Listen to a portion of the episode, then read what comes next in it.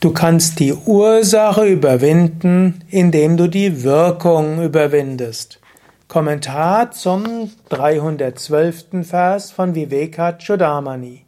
Shankara schreibt, wenn sich die Wirkungen entfalten, kann man beobachten, dass auch die Samen, die Ursachen gedeihen.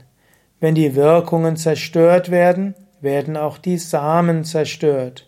Darum muss die Wirkung kontrolliert werden. So die Frage. Du bist gebunden und du kommst ins Leid. Wodurch bist du gebunden? Zum einen Unwissenheit, Avidya.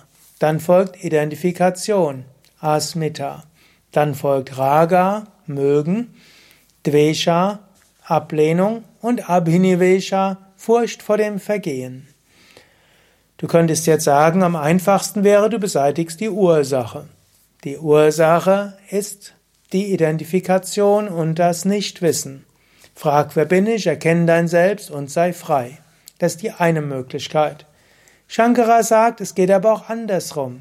Beseitige die Wirkung. Wenn du die Wirkung beseitigst, beseitigst du auch die Ursache. Könnte auch sagen, ein Baum, die Ursache sind erstmal die Wurzeln. Ohne die Wurzeln gibt es keinen Baum. Aber angenommen, du schneidest dem Baum alle Äste ab, dann mindestens bei vielen Baumarten gehen dann auch die Wurzeln kaputt. Umgekehrt, du könntest die Wurzeln abschlagen, dann ist auch der Baum kaputt. Gut, jetzt kein schönes Beispiel. Trotzdem, es passt. In diesem Sinne, du könntest fragen, wer bin ich? Und indem du fragst, wer bin ich, verschwinden die Wünsche. Verschwende die Gier, mindestens die Verhaftung an die Wünsche. Du könntest aber auch lernen, dich von den Wünschen unabhängig zu machen.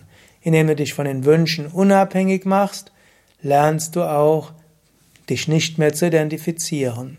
Und Shankara schlägt an unterschiedlichen Versen mal das eine, mal das andere vor. Und hier kannst du wieder nochmal überlegen. Wo bin ich besonders verhaftet an Wünsche? Wo habe ich insbesondere Gier an Sinnesobjekte? Darum geht's ja jetzt besonders. Ist es was zu essen, was zu hören, was zu riechen? Ist es etwas zu sehen oder zu fühlen? Und mache bewusst das Gegenteil. Überlege, was du gern essen willst und ist das nicht, ist etwas anderes. Überlege, welche Temperatur du gerne hättest, mach eine andere Temperatur. Überlege hm, noch manches andere und mache bewusst das Gegenteil.